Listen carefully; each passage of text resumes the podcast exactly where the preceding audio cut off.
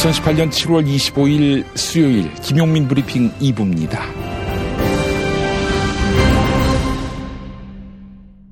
오늘 새벽에 나온 종합일간지 헤드라인 살펴보겠습니다. 먼저 한겨레, 노회찬 빈소에 매일 수천 명, 이 조문 행렬은 무얼 의미하나, 이렇게 제목을 달았습니다. 서울 서대문구 연세 세브란스 병원 장례식장엔 고 노회찬 정의당 원내대표를 추모하려는 시민들이 장사진을 이루고 있습니다. 저도 어제 두 차례에 가려고 했다가 말았는데 너무나 많은 분들이 줄 서서 기다리느라 방송 시간을 맞출 수 없어서 결국 못 갔습니다. 오늘 가려고 하는데요. 폭염 속에서도 어젯밤까지 모두 8,000명의 조문객이 장례식장을 찾았습니다. 소수정당의 국회의원이었던 고인이 얼마나 폭넓은 대중의 사랑을 받아왔는지 가늠할 수 있게 합니다. 고 노회찬 의원의 장례는 오늘까지는 정의당장으로, 내일부터 이틀 동안은 국회장으로 승격해서 치러집니다. 다음은 경향신문, 북한 동창리 발사장 해체 포착, 6.12 회담 이행 첫 단계 주목, 세계일보, 동창리 ICBM 실험장 피해수의 착수, 북미 협상 촉매제 될까, 중앙일보, 북한 ICBM 실험장 해체, 미국의 종전선언 압박, 이런 제목입니다. 조선이 평안북도 동창리 서해위성 발사장을 폐쇄하는 작업에 착수했다, 이런 분석이 나왔습니다. 해체 작업이 사실이라면 싱가포르 조미정상회담의 약속을 이행하는 첫 단계로 볼 수 있습니다. 이번엔 한국일보, 정부 8월 남북미중 4자 종전선언 추진한다, 이렇게 제목을 달았습니다. 남과 북 그리고 미국과 중국, 이렇게 4자가 종전선언을 채택하는 방안을 정부가 추진하고 있습니다. 교착 조짐을 보이는 조선과 미국의 비핵화 협상에 동력을 불어넣으려는 것으로 보입니다. 다음은 국민일보, 송영무 장관이 거짓말하겠나 대 기무사 대령, 군 36년 명예 걸고 답변, 동아일보, 계엄문건 치고받은 송영무 국방대 기무사, 이런 제목입니다. 어제 국회 국방위원회 전체 회의에선 진실 공방이 벌어졌습니다. 먼저 송영무 국방부 장관이 기무사의 위술형 검토 문건은 잘못된 것이 아니라고 말했다. 민병삼 백기무 부대장이 이렇게 증언해 논란이 일고 있는데요. 이에 송영무 장관은 완벽한 거짓말이다. 국방부 장관을 하고 있는 사람이 거짓말을 하겠느냐, 이렇게 반박했습니다. 하지만 민병삼 백기무 부대장은 36년째 군복을 입고 있는 군인으로서 명예와 양심을 걸고 답변 드리는 것이다, 이렇게 재반박했습니다. 다음은 조선일보, 국방부 DMZ 내에 우리 GP 단계 철수, 이렇게 제목을 달았습니다. 국방부는 판문점 선언 이행을 위해 비무장지대 DMZ에 위치한 감시 소초 병력과 장비를 철수하겠다, 이렇게 밝혔다고 조선일보가 전했는데요. 다만 북한, 즉 조선 측도 이에 상응하는 조치를 할지에 대해서는 언급하지 않았다고 조선일보가 덧붙였습니다. 마지막으로 서울신문, SK시공 라오스 댐 붕괴, 실종 사망 수백 명, 이런 제목입니다. SK건설은 라오스 남동부 지역에서 대형 수력발전댐을 건설하고 있었는데요. 보조댐 일부에서 붕괴로 추정되는 사고가 발생해 주민 다수가 사망하고 수백 명이 실종됐습니다. 이낙연 국무총리는 라오스 정부와 협력해서 현지 구조 및 사고 수습 지원을 위한 모든 방안을 강구하라, 이렇게 지시했습니다. 오늘의 헤드라인이었습니다. 탈모인 여러분, 샴푸 살 땐 반드시 천연 99% 이상 pH 5.5, 피부 자극 1% 미만인지 확인하세요. 2, 3일에 머리 하나 더 빠지는 걸 우습게 보지만 2, 3년이면 정수리만 1000개 차이 납니다. 그렇지만 샴푸로 머리가 나진 않으니 이미 빠진 곳은 어쩌냐고요? 뿌리 깊은 샴푸 두피 영양제가 있습니다. 보건복지부상 에이펙 최우수 기술상 발모촉진 조성물 특허 99%의 효과, 식약처 인증으로 부작용 없는 유일한 모낭 영양제. 가격도 세트로 구입하시면 두피 모발, 피부 개선까지 하루 330원. 뿌리 깊은 샴푸 쇼핑몰에서 기적의 사용 후기도 검색해보세요. 1566-7871. 중고차죠? 네. 그런데 이 차 진짜 있는 거 맞죠? 정말 이 가격에 살 수 있는 거죠? 아이, 그럼요. 빨리 오시면 됩니다. 여러분, 이거 다 거짓말하는 걸 아시죠? 아시죠? 더 이상 속지 마세요. 허위 매물에서 우리의 가족과 이웃을 지키는 더불어 중고차. 직영 정비소를 운영하여 더욱더 믿음이 가는 더불어 중고차. 카카오톡 검색창에 더불어 중고차를 검색하시거나 1661-3363, 1661-3363으로 전화주세요.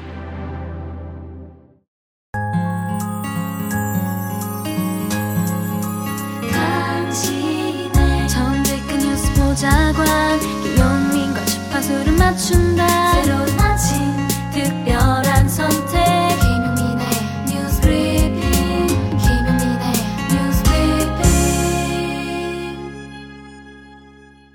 그동안 대법원은 사법농단 사태와 관련해 재판 개입은 상상할 수도 없는 일이다, 이렇게 말해왔는데요.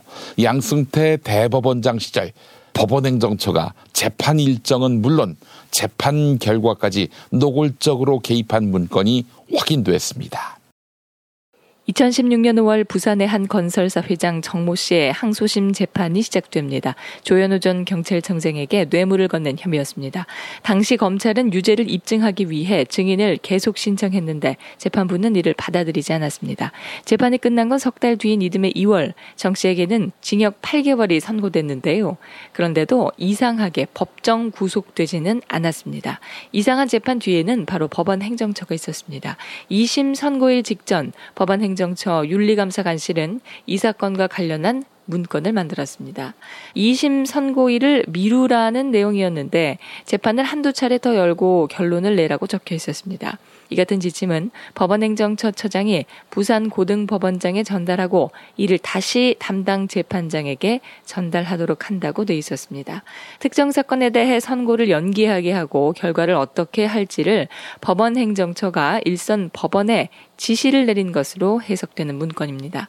사법농단의 구체적 사건이 알려지면서 그동안 법관들이 내놓은 해명이 사실과 다르거나 말바꾸기였다는 사실도 확인되고 있습니다. 특히 고영한 전 법원행정처장은 사법행정권 남용 문서를 만들 적이 없다고 밝힌 바 있죠. 또한 대법원 진상조사위원회의 1차 조사 당시에 관련 자료 제출을 거부하기도 했는데요. 이 때문에 사법농단 진상이 드러나는 데에는 1년의 시간이 더 필요했습니다. 법원 내부 진상규명 작업을 방해한 이들은 결국 검찰 수사를 받을 처지가 됐습니다. KBS 한겨레 보도였습니다. 사법행정권 남용 의혹을 수사하고 있는 검찰이 메머드 수사팀을 구성했습니다.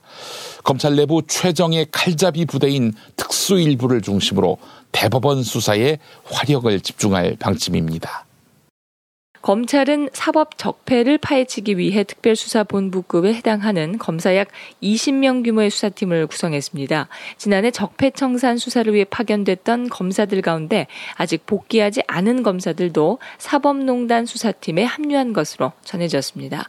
국내 최대 검찰청인 서울중앙지방검찰청의 전체 검사가 현재 약 250명임을 비춰볼 때 서울중앙지검의 10%에 가까운 검사가 한 사건에 투입된 겁니다. 머니투데이 보도 소개해드렸습니다. 현행 정치자금법을 두고 정치권 안팎에선 심지어 노회찬도 못 지킬 법이다, 이런 비판이 나옵니다. 정치자금법이 소수정당과 신인들의 정치권 진입을 가로막고 있다, 이런 지적이 나오고 있습니다.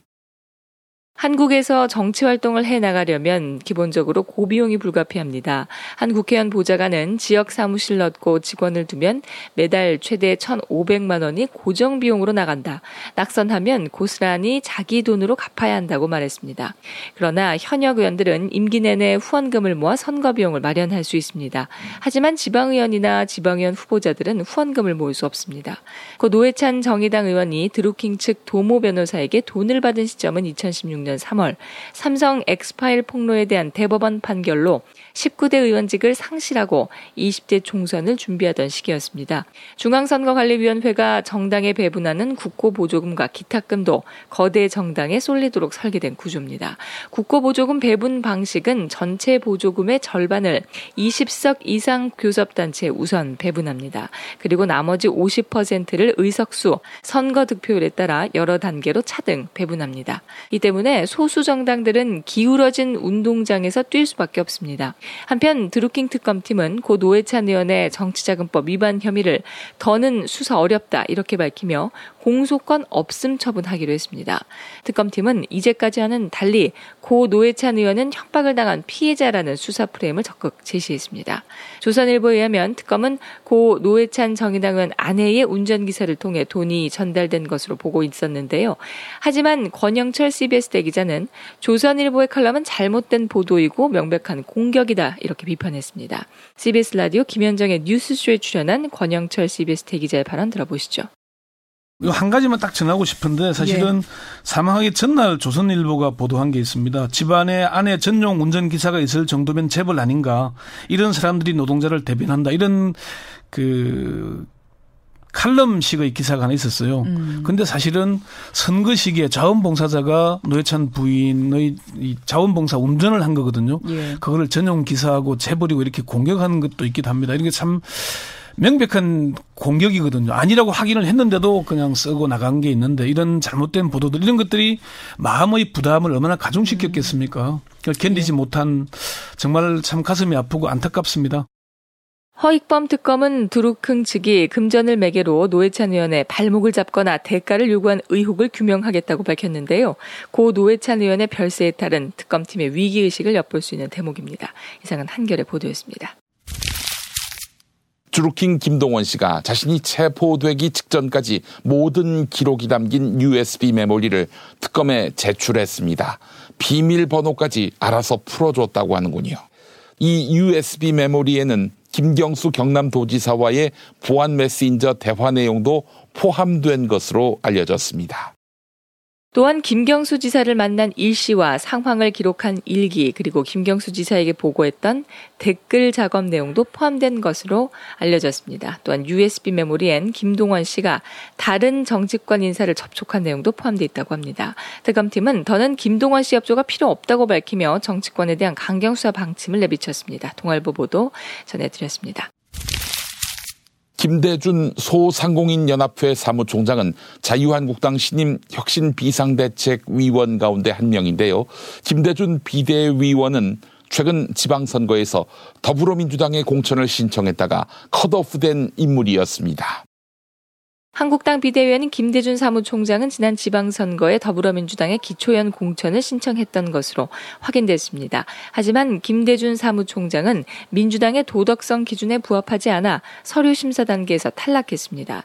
집권 여당인 민주당 기준으로 볼 때 본 경선에도 올라갈 수 없었던 셈으로 비대위원 자격 문제가 제기될 것으로 전망됩니다. 이데일리 보도였습니다. 경찰이 지방선거 기간 큰 논란이 된 이재명 김부선 스캔들 의혹에 대해 본격 수사에 착수했습니다. 김어준 딴지일보 총수는 경찰의 참고인 신분으로 출석했는데요. 김어준 총수가 했을 발언은 2010년 한겨레에 실린 김부선 인터뷰에서 이재명 경기지사를 암시하는 말을 왜 실었는지 그 경위를 밝히는 것일 텐데요. 요컨대 김부선의 그 말은 어떻게 나온 것이며 김어준은 이 말을 왜 지면에 싣도록 인용했는지 하는 부분입니다. 김어준은 똑똑히 기억하고 있었고 아마도 경찰에서 진술했을 겁니다. 2010년 배우 김부선 씨는 김어준 총수와 한겨레 인터뷰를 가졌는데요. 당시 실명을 공개하진 않았지만 그 남자가 지난 지방선거에 출마해 당선됐다. 말하지 않고선 억울해 견딜 수 없을 것 같다고 말해 논란이 된 바 있습니다. 여배우 스캔들과 관련해 참고인 신분으로 경찰에 나온 김어준 총수는 아는 대로 조사에 임하겠다고 말했습니다. 경기 분당경찰서에 출석하며 가진 취재진과의 일문일답 들어보시죠. 제가 먼저 가겠다고 한 건 아니고요.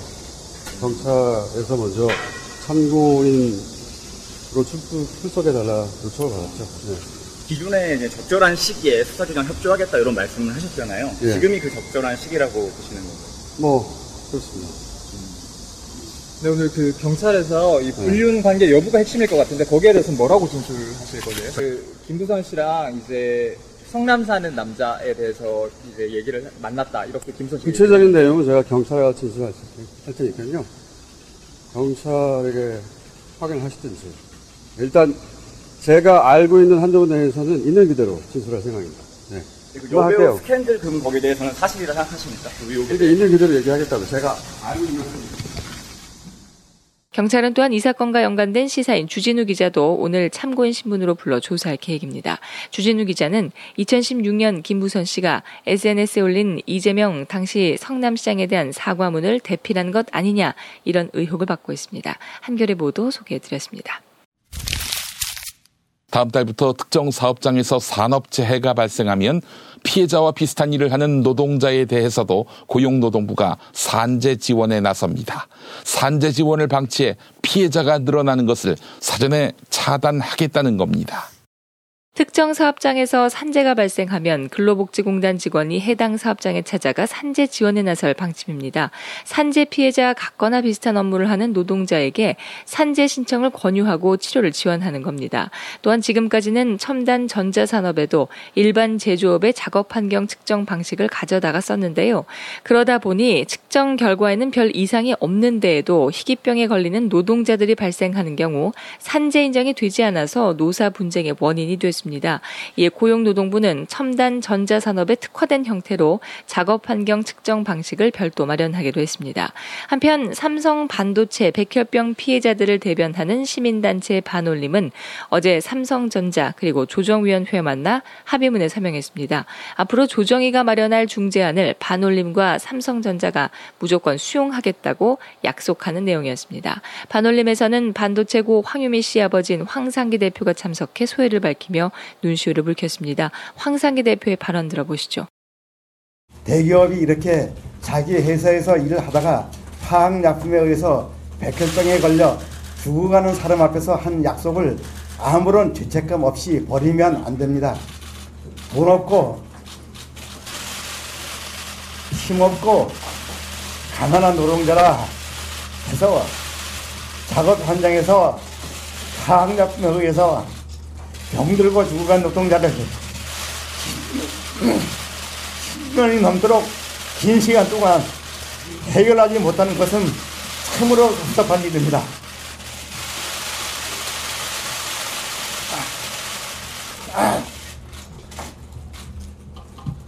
정부도 회사도 존재하는 이유를 안 물어볼래야 안 물어볼 수가 없습니다. 그래도 삼성 직업병 문제가 해결의 실마리를 찾는 것은 참 다행이라고 생각합니다. 다시는 일이 반복되지 말아야 합니다. 이상 한국일보 보도였습니다. 고 장자연 씨가 남긴 문서에 적힌 인물들의 실명이 일부 공개됐습니다. MBC PD 수첩은 장자연 씨와 골프 여행에 동행했던 인물로 하이트진로 박문덕 회장을 지목했습니다. 과거 경찰 수사 당시 장자연 씨와 가족의 계좌에서는 박문덕 회장의 명의로 입금된 수표가 발견됐습니다. 또한 2018년 1월 같은 날 박문덕 회장과 장자연 씨가 같은 비행기를 타고 필리핀 세부로 향한 사실도 드러났습니다. 2008년 8월 5일 전직 조선일보 기자 출신의 조희천 씨도 장자연 씨와 같은 자리에 있었는데요. 조희천 씨는 당시 청담동의 한 가라오케에서 장자연 씨를 성추행한 혐의로 조사를 받았지만 이를 부인했습니다. 하지만 함께 있었던 동료 배우는 장자연 씨를 어떤 분이 잡아당겨 무릎에 앉게 됐고 그 사람이 신체 부위를 만졌다고 밝혔습니다. 2009년 경찰은 수사 선상에 오른 20명 가운데 7명을 기소 의견으로 검찰에 송치했는데요. 그러나 기소돼 재판을 받은 사람은 모두 2명뿐이었습니다. 국민일보 보도 전해드렸습니다. 김용민 파이 2012년 10월 21일 노회찬 정의당 의원의 진보정의당 공동대표 수락연설 6411번 버스라고 있습니다. 서울 구로구 가로수공원에서 출발해서 강남을 거쳐서 개포동 주공 2단지까지 대략 2시간 정도 걸리는 노선버스입니다. 내일 아침에도 이 버스는 새벽 4시 정각에 출발합니다. 새벽 4시에 출발하는 그 버스와 4시 5분경에 출발하는 그 두 번째 버스는 출발점에서 출발한 지 15분 만에 신도림과 구로시장을 거칠 때쯤이면은 좌석은 만석이 되고 버스 사이 그 복도길까지 사람들이 한 명 한 명 바닥에 다 앉는 진풍경이 매일 벌어집니다. 새로운 사람이 타는 일은 거의 없습니다. 매일 같은 사람이 탑니다. 그래서 시내버스인데도 마치 고정석이 있는 것처럼 어느 중류소에서 누가 타고 강남 어느 중류소에서 누가 내린지 모두가 알고 있는 매우 특이한 버스입니다. 이 버스에 타시는 분들은 새벽 3시에 일어나서 새벽 5시 반이면은 직장인 강남의 빌딩에 출근을 해야 되는 분들입니다. 지하철이 다니지 않는 시각이기 때문에 매일 이 버스를 이용하고 있습니다. 한 분이 어쩌다가 결근을 하면은 누가 어디에서 안 탔는지 모두가 다 알고 있습니다. 그러나 시간이 좀 흘러서 아침 출근 시간이 되고 낮에도 이 버스를 이용하는 사람이 있고 퇴근길에도 이 버스를 이용하는 사람이 있지만 그 누구도 새벽 4시와 새벽 4시 5분에 출발하는 6411번 버스가 출발전부터 거의 만석이 되어서 강남의 여러 정류장에서 아주머니들을 50대 60대 아주머니들을 다 내려준 후에 종점으로 향하는지를 아는 사람은 없습니다. 이분들이 아침에 출근하는 직장도 마찬가지입니다. 아들, 딸과 같은 수많은 직장인들이 그 빌딩을 드나들지만 그 빌딩에 새벽 5시 반에 출근하는 아줌마들에 의해서 청소되고 정비되고 있는 줄 의식하는 사람은 없습니다. 이분들은 태어날 때부터 이름이 있었지만 그 이름으로 불리우지 않습니다. 그냥 아주머니입니다. 그냥 청소하는 미화원일 뿐입니다. 한 달에 85만 원 받는 이분들이야말로 투명인간입니다. 존재하되 그 존재를 우리가 느끼지 못하고 함께 살아가는 분들입니다. 지금 현대자동차 그 고압선 철탑 위에 올라가 있는 비정규직 노동자들도 마찬가지입니다. 23명씩 죽어나간 쌍용자동차 노동자들도 마찬가지입니다. 저 용산에서 지금은 몇 년째 허벌판으로 방치되고 있는 저 남일당 그 건물에서 사라져간 그 5명들도 역시 마찬가지 투명인간입니다. 저는 스스로에게 묻습니다.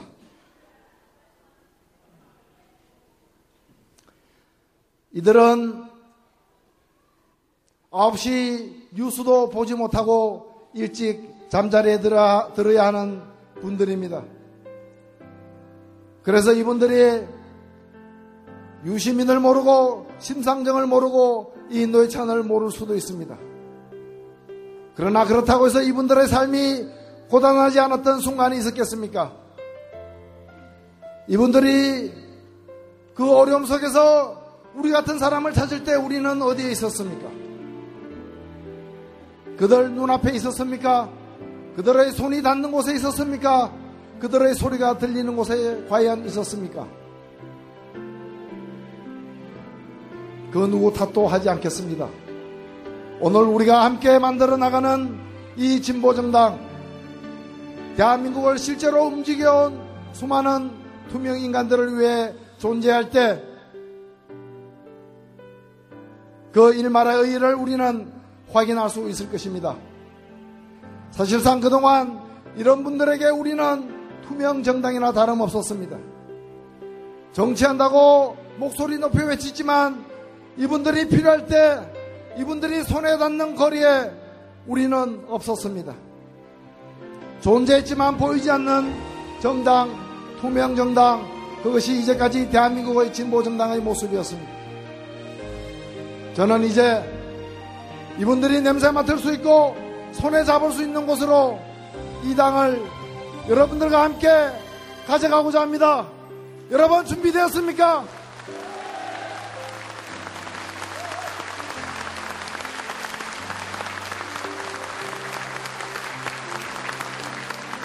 강물은 아래로 흘러갈수록 그 폭이 넓어진다고 합니다. 우리의 대중정당은 달리 이루어지는 것이 아니라 더 낮은 곳으로 내려갈 때 실현될 것입니다. 여러분,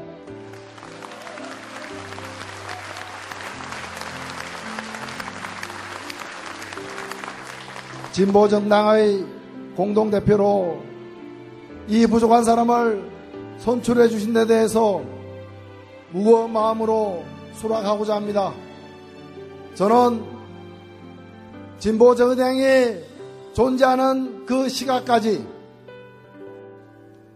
그리고 제가 대표를 맡고 있는 동안 저의 모든 것을 바쳐서 심상정 후보를 앞장세운 진보적 정권교체에 성공하고, 그리고 우리가 바라는 모든 투명인간들의 당으로 이 진보진당을 거듭세우는데 제가 가진 모든 것을 털어넣겠습니다. 여러분 함께합시다. 감사합니다.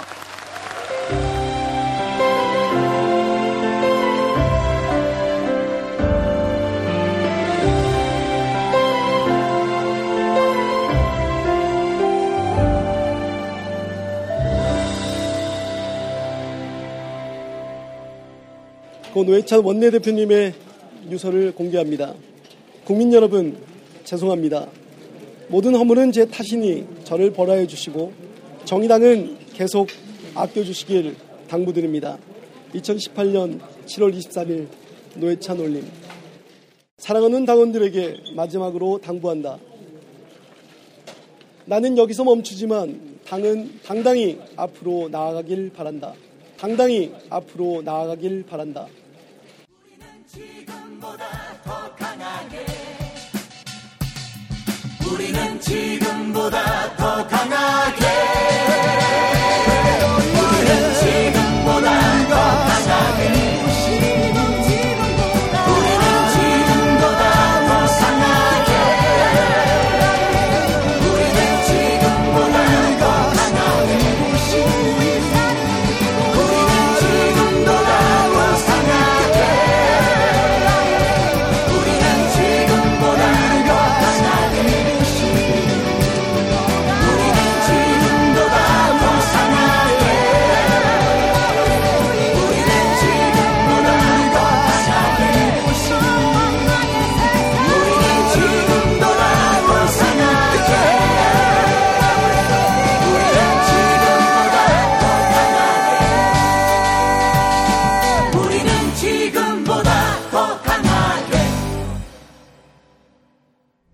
충남 금산의 넓은 인삼밭, 정성농장을 일군 농부아버지 이정열 씨.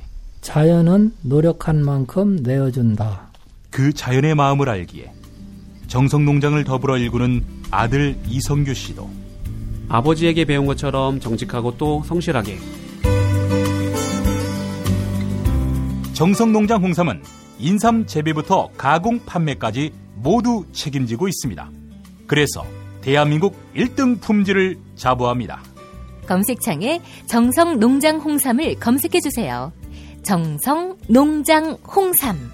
전화문의는 010-9754-6972. 다이어트는 결국 먹는 게 문제다! 문제긴 하지. 매끼 식단 챙기기도 번거롭고 빼도 금세 다시 찌고. 아직도 몰라? 비타샵 다이어트를 해봐. 안 그래도 궁금했는데 어떻게 뺀 거야? 몇 개월 한 거야? 몸에는 안 나빠? 물어 뭐래. 비타샵 가봐. 같이 해. 1522-6648 혹은 비타샵을 검색해주세요.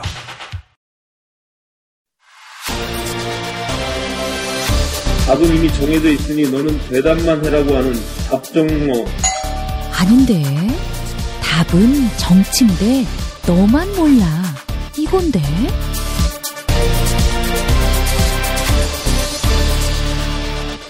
보좌관 김성회의 답정너.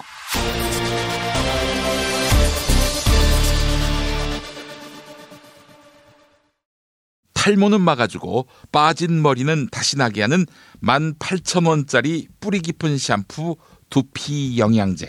네, 돈 많이 들고 효과 없다. 포기하신 분들 계시죠? 딱 한 달만 뿌리세요. 효과 없다면 환불합니다. 1566-7871, 1566-7871. 네, 답정너로 이어갑니다. 국회 더불어민주당 손예원 의원실 김성회 보좌관 만나겠습니다. 김 보좌관님. 네, 안녕하세요. 예. 자, 요즘 그 협치 내각 이야기가 나옵니다. 그러니까 이제 지금 야당들에게도 장관 자리를 줌으로써 국회에서 야당의 협조를 구하려 하는 그런 그 구상이 구체화되고 있는 것 아닌가, 이런 전망이 나오고 있는데요. 민주평화당 장관, 바른미래당 장관, 자유한국당 장관, 뭐 이게 가능해지는 겁니까? 내용을 좀 자세히 살펴봐야 되고, 사실 저도 뭐 주워 듣는 얘기고 이제 기사 보고 하는 얘기고 주변에 있는 사람들하고 상의해서 들어보고 하는 얘기라서 뭐 100% 정확하게 말씀드릴 수는 없는데요. 일단 먼저 우리 청취자분들께서 두 가지 구분하셨으면 하는 것은 연정과 협치는 다르다는 점입니다. 연정은 이제 DJP 연합처럼 장관 자리도 나누고 총리 자리도 가지고 이렇게 해서 몇 대 몇으로 하자라는 것을 아예 사전에 계약을 하고, 그렇죠, 함께 정부를 운영하는 거죠. 그런 과정 굉장히 유기적이고 당이 갈라져 있다고 하더라도 표결도 같이 하고 이제 이러는 단계라고 보셔야 되고요. 네.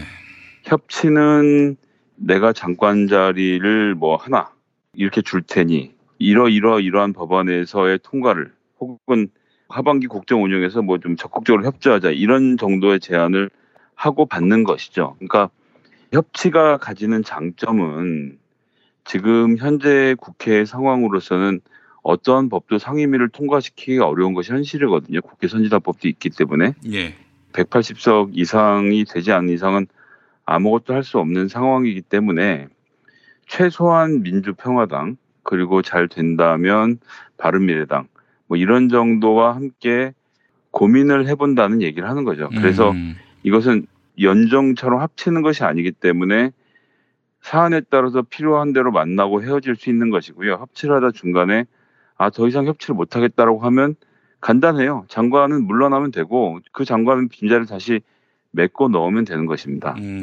그렇기 때문에 사안별로 협조할 수 있고 시기별로 협조할 수 있다라는 장점을 갖고 있는 거죠. 예. 그리고 잘 아시겠지만 민주평화당으로 가 있는 의원들이 예전에 문재인 대통령이 당대표던 시절 당을 어떻게 했던 사람들인지를 잘 우리가 알고 있지 않습니까? 예. 바른미래당에 가 있는 분들도 마찬가지고요. 그런데 그런 사람들하고 다시 당을 합쳐서 일을 한다? 이거 사실 현실로서는 되게 어려운 얘기죠. 누가 그걸 지금 우리 지지자들이 받아주겠습니까?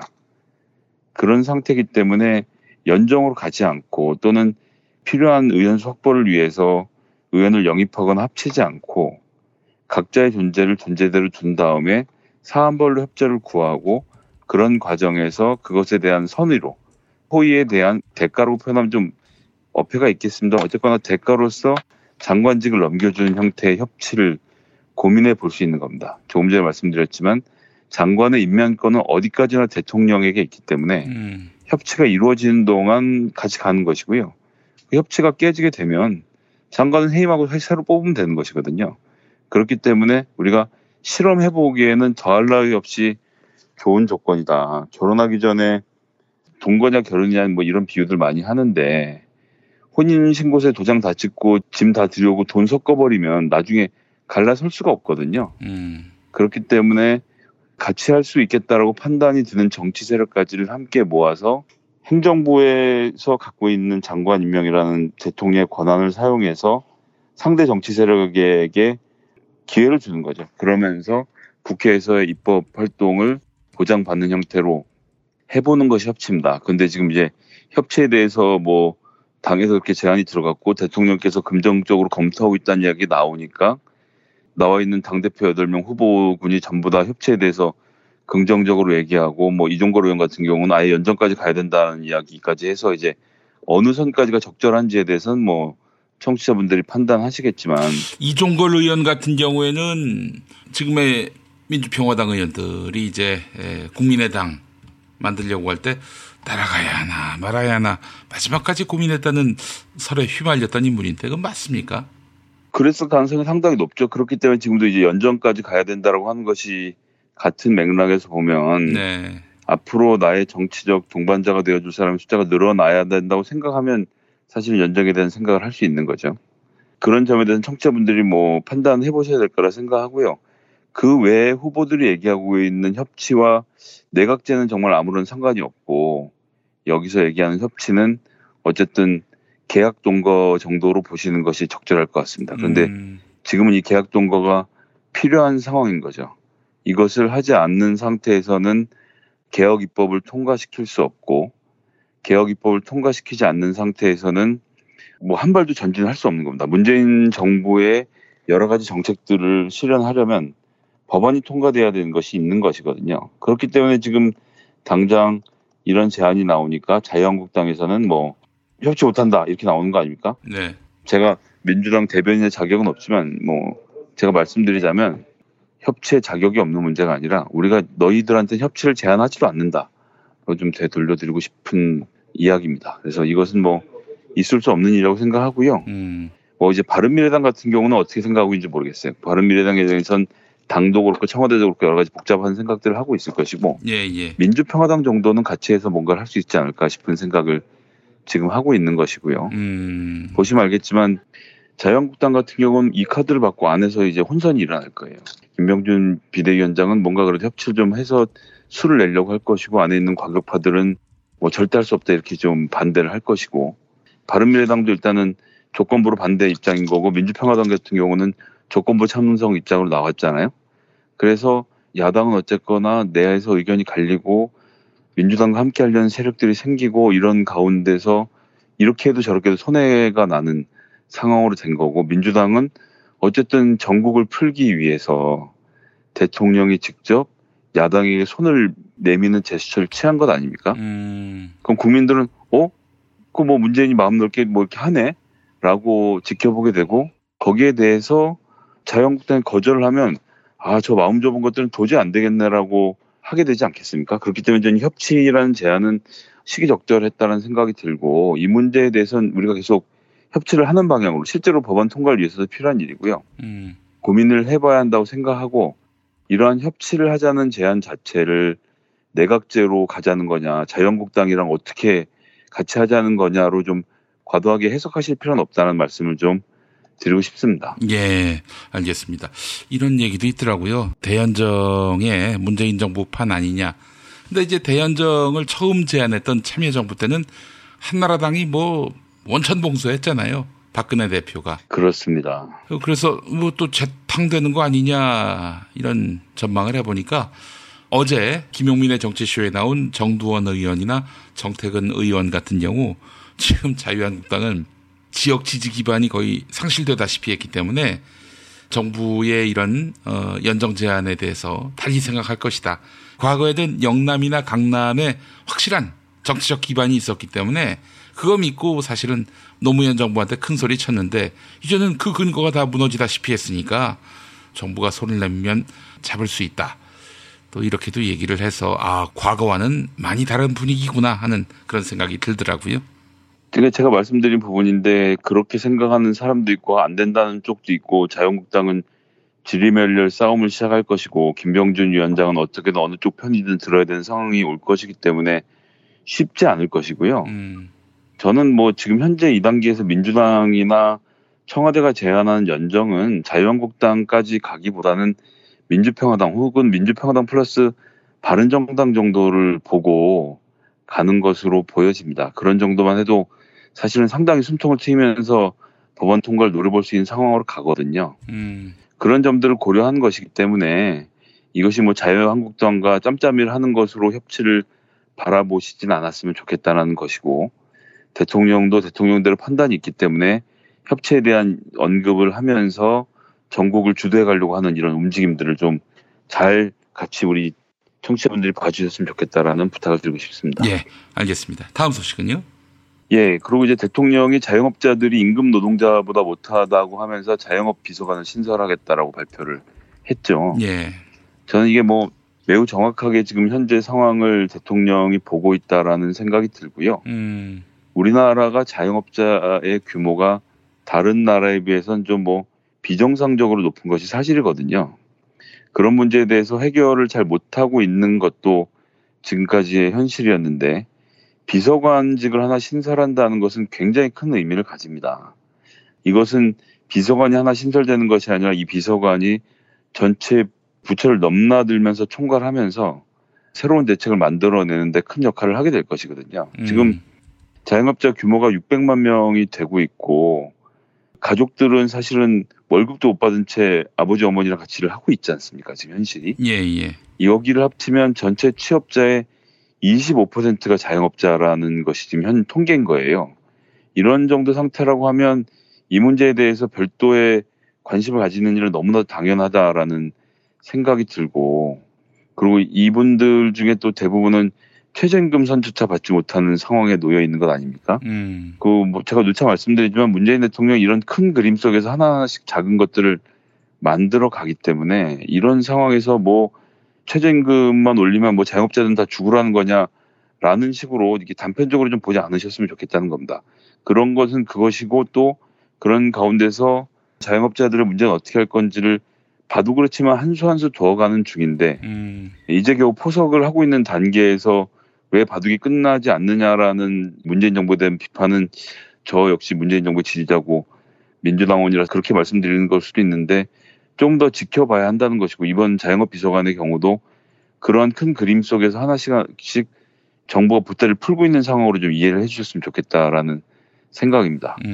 저도 역시 자영업자의 한 사람으로 살아보면서 이제 제 입으로 이제 하는 얘기가 사장형 노동자다 뭐 이런 얘기도 했었는데 제가 가게를 운영하지만 제가 일을 해야 되니까 다른 노동자들보다 훨씬 장시간 노동에 시달렸거든요. 그렇게 해야 먹고 사니까요. 자영업이라는 게 다 그렇지 않습니까?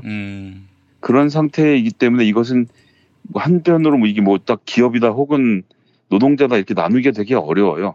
예전에 직제로 나눠서 판단할 수 있는 문제가 아니기 때문에 그런 점에 대해서 부처를 뛰어넘는 깊은 고민을 하고 자영업자들의 입장을 대변하고 하는 문제들.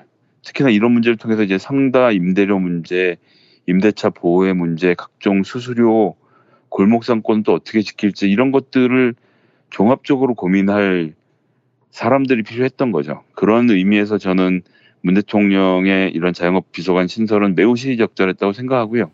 이런 큰 그림 속에서 자영업자도 보호하고 노동자도 보호하는 그림이 그려지지 않겠나. 그렇기 때문에 지금 소상공인들 매우 힘들고 어려우신 심정을 잘 알고 있습니다. 저도 말씀드렸던 대로 그런 소상공인 한 사람으로 살아왔던 사람이고요. 그 세상에 쉬운 일이 참 없으니까요. 무슨 일 하셨어요? 저는 통닭 구워서 파는 가게 있었죠. 그런 일 하셨군요. 예, 가스불로 통닭을 꼬치에 껴갖고 이렇게 줄줄 굽는 통닭들 있죠. 그걸 해서 파는 일을 했었는데요.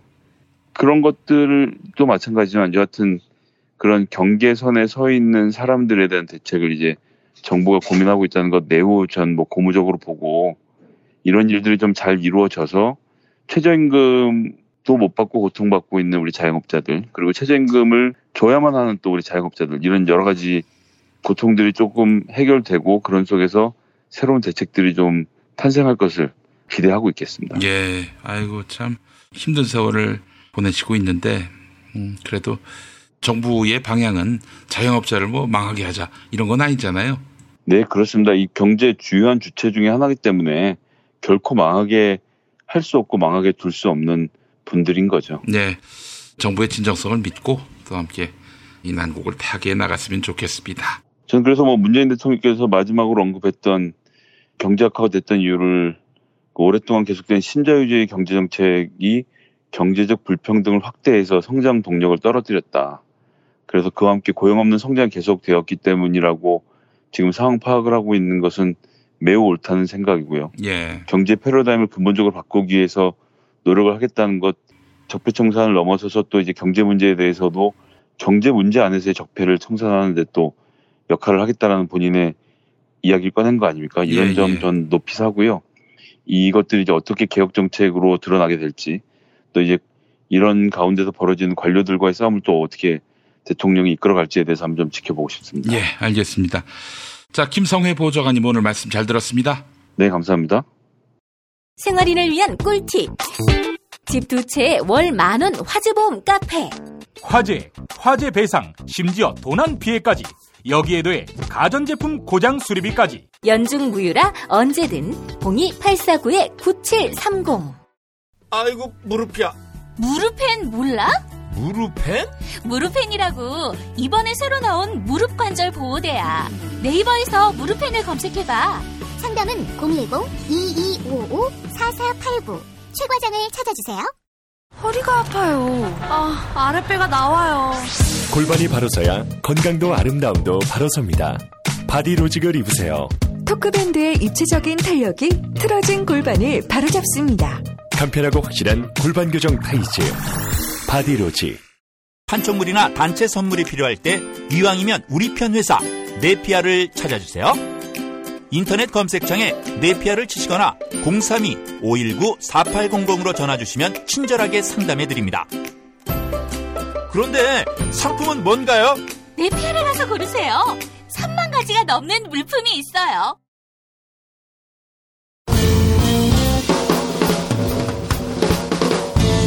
미디어 오늘 정상근 기자가 뉴스 속의 뉴스를 짚어드립니다. 정상근 기자의 오늘 미디어.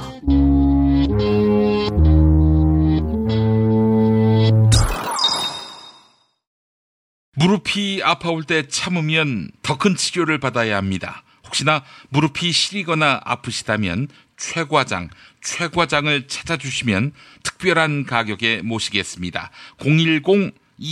010-2255-4489, 010-2255-4489번입니다. 무릎펜 역시 무릎펜. 네, 이제 오늘 미디어로 이어갑니다. 정상근 기자 나와 계시죠? 네, 안녕하십니까? 네, 오늘 어떤 이야기 준비하셨습니까?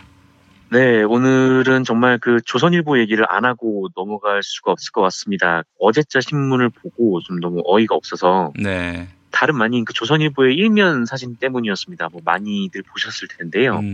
이 일면 사진만 봐도 정말 악의가 좀 느껴지는 부분이 있는데 다른 신문과 딱 비교를 해보면 조선일보의 악의성이 더욱 도드라져 보이더라고요.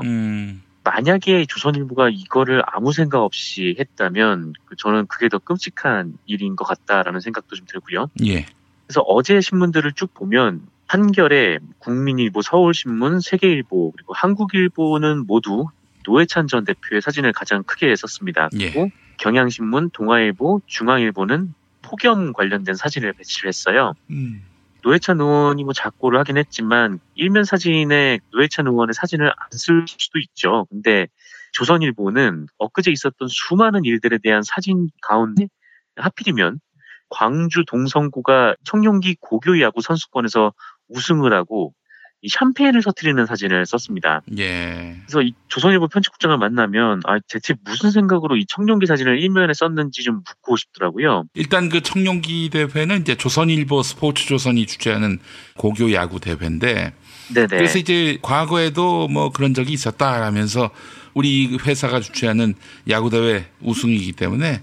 그걸 일면에 실은 것이다라고 얘기할 수 있을지 모르겠지만 그런 경우도 있잖아요. 자사 주최 행사나 자사 주최 뭐 이런저런 명망가들 모이는 행사를 일면 사진으로 써서 그날의 어떤 이슈가 되게끔 만들려고 하는 의도가 있는데 근데 지금 이 국면에서 과연 그 사진을 쓰는 것이 타당한가. 이런 내부의 필터링이 전혀 없었다면 이건 등신들인 거죠, 한마디로 얘기해서. 네, 뭐 말씀하신 대로 물론 조선일보가 몇 년 동안 일면 톱사진으로 이 청룡기 사진을 많이 썼던 거는 사실이에요.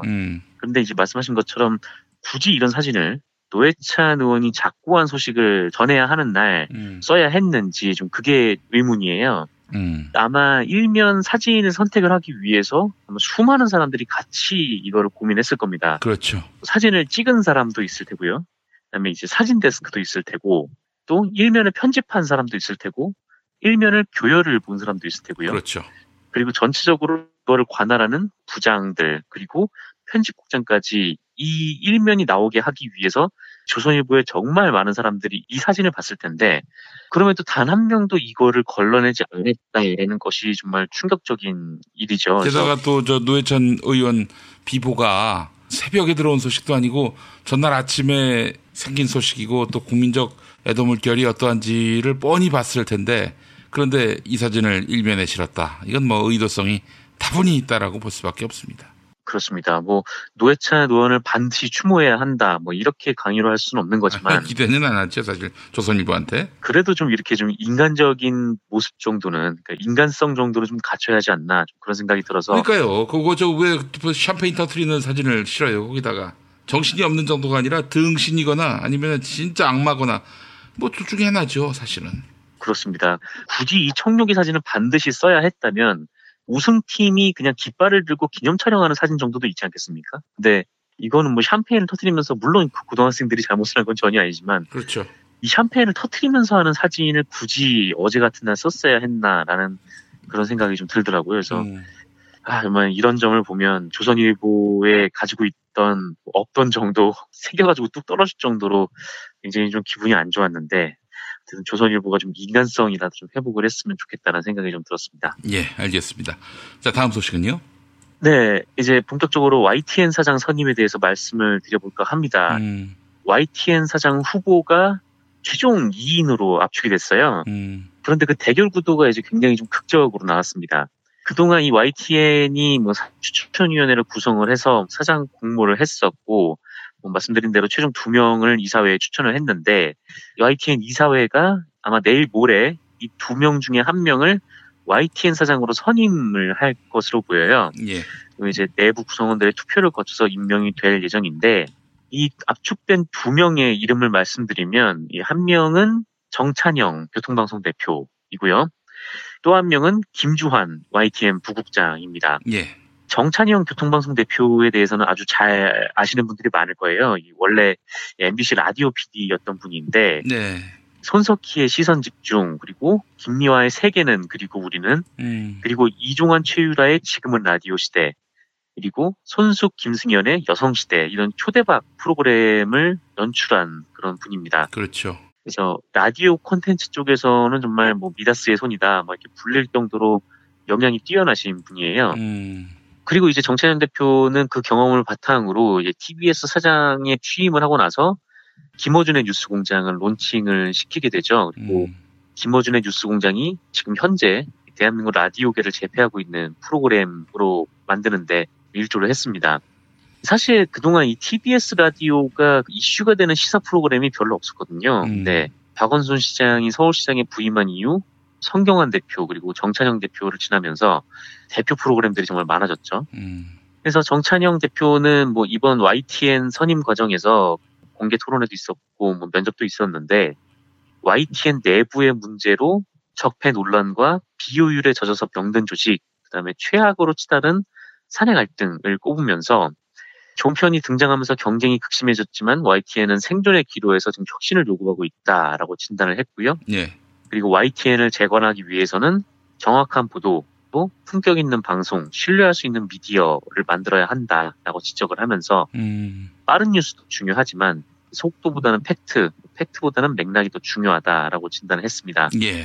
그리고 뭐 이제 TV, 라디오, 모바일 이렇게 뭐 유기적인 사업 전략을 만들어서 보도 콘텐츠 중심으로 이제 사업을 확장해 나가야 한다 이렇게 진단을 했는데 역시 라디오로부터 뭐 팟캐스트, 뭐 유튜브에 이르기까지 언론 플랫폼에 대한 고민을 좀 충분히 하고 있는 분인 것 같다는 그런 생각이 좀 들더라고요. 예.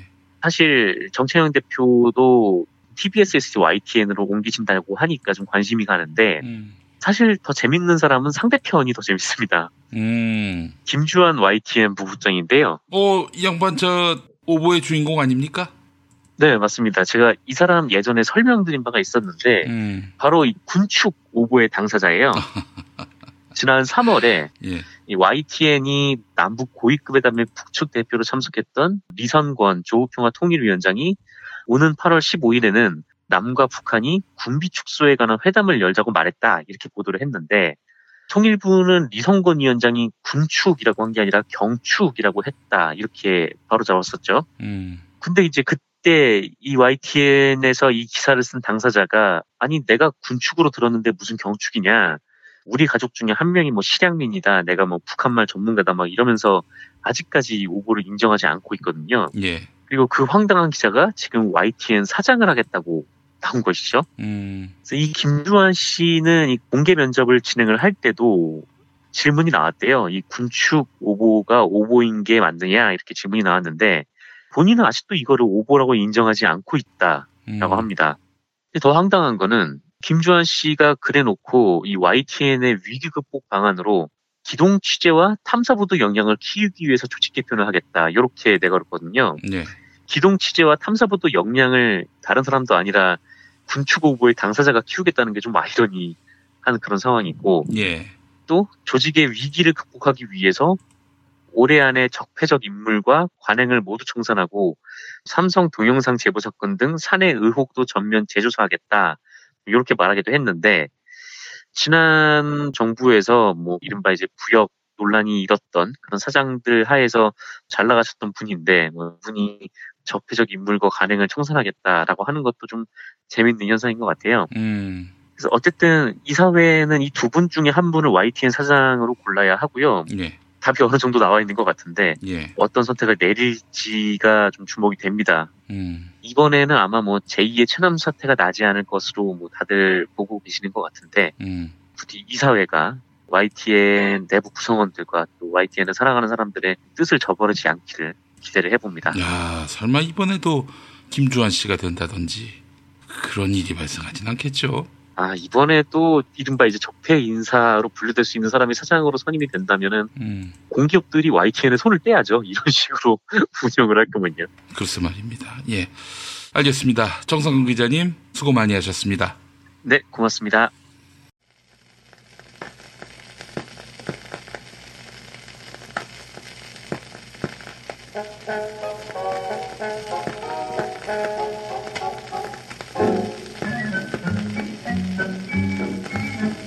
세상을 떠난 고 노회찬 정의당 원내대표 소식을 전한 조선일보 어제자 1면에 실린 사진이 논란입니다.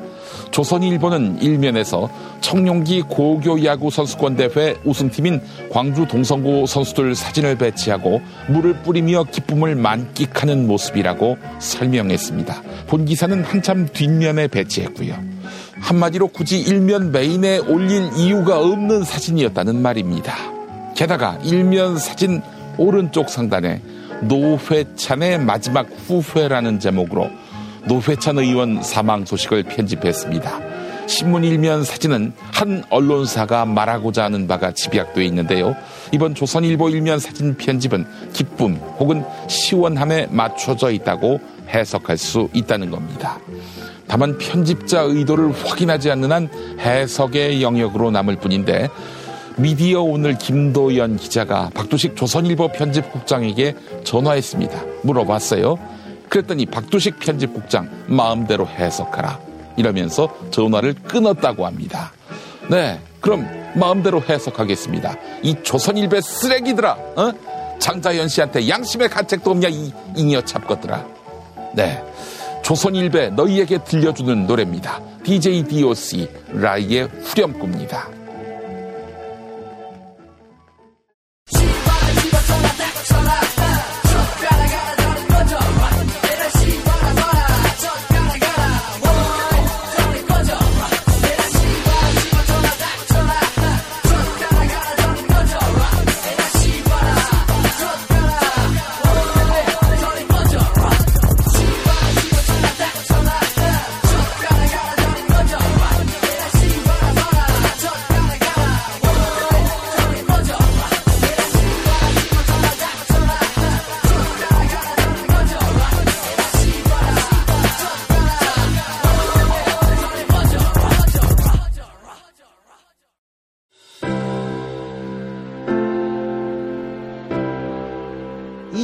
상상할 수도 없었던 새로운 국면이 조선 대지의 지축을 움직이고 있습니다. 이 민족의 역사가 제 궤도에 올라서서 달리게 시작한다고 하는 느낌이군요.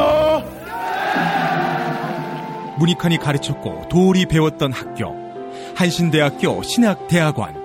꿈을 현실로 살아간 선구자를 양성하는 한신신학은 촛불혁명과 한반도 종전선언 이후의 세상을 준비하고 있습니다. 한신신학을 통해 세계의 신학을 깊이 연구하고 더 나아가 시대의 예언자의 길을 걷고자 하는 모든 분들을 환영합니다. 이 새 시대는 문익환 씨의 힘으로 열리는 것이 아니라 바로 여기 모인 여러분들의 힘으로 열리는 거예요. 한신대학교 신학대학원 홈페이지나 02-2125-0108로 문의하실 수 있습니다.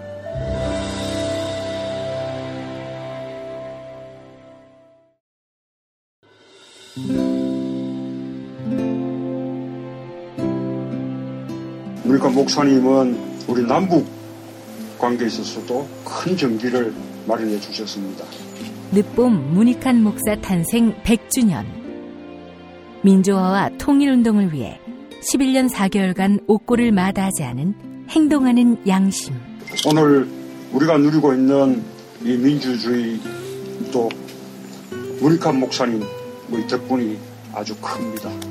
그가 24년 동안 살았던 서울 강북구 인수봉로 통일의 집이 6월 1일 문익환 통일의 집 박물관으로 거듭납니다.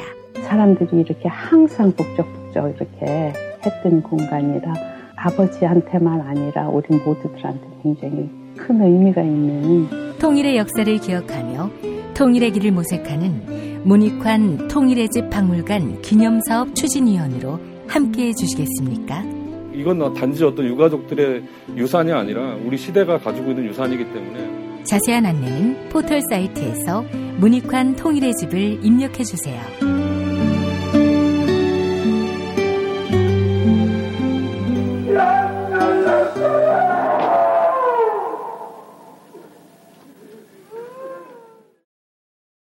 탄핵 때문에 뭐 이야기를 전달을 하려고 해도 길을 막고 듣질 않아요. 회족 수준으로 쪼그라든 한국 보수. 회생의 길은 과연 있을까? 변화된 정치 환경, 갈 길 잃은 보수에게 새로운 희망을 제시한다. 애국 보수의 화려한 부활과 집권을 위한 본격 가이드, 김용민의 신간, 보수를 지켜라.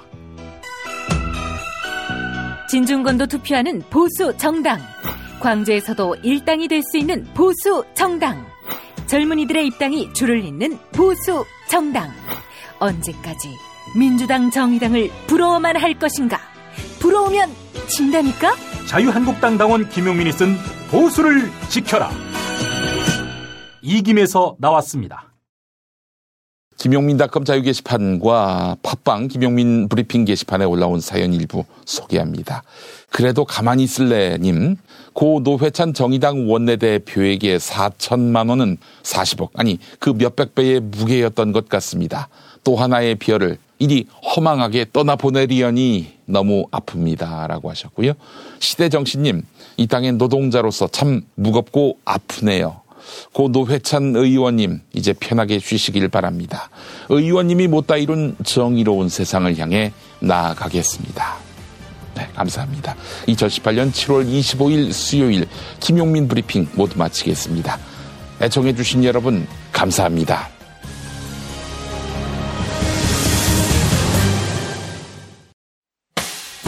김용민 브리핑과 함께한 시간 어떠셨어요? 다음 시간에도 보다 바르고 알차며 즐거운 정보로 여러분을 찾아가겠습니다. 팟캐스트 포털 팟빵에서 다운로드하기, 구독하기, 별점 주기, 댓글 달기로 응원해주세요. 잊지 마세요. 다운로드하기, 구독하기, 별점 주기, 댓글 달기.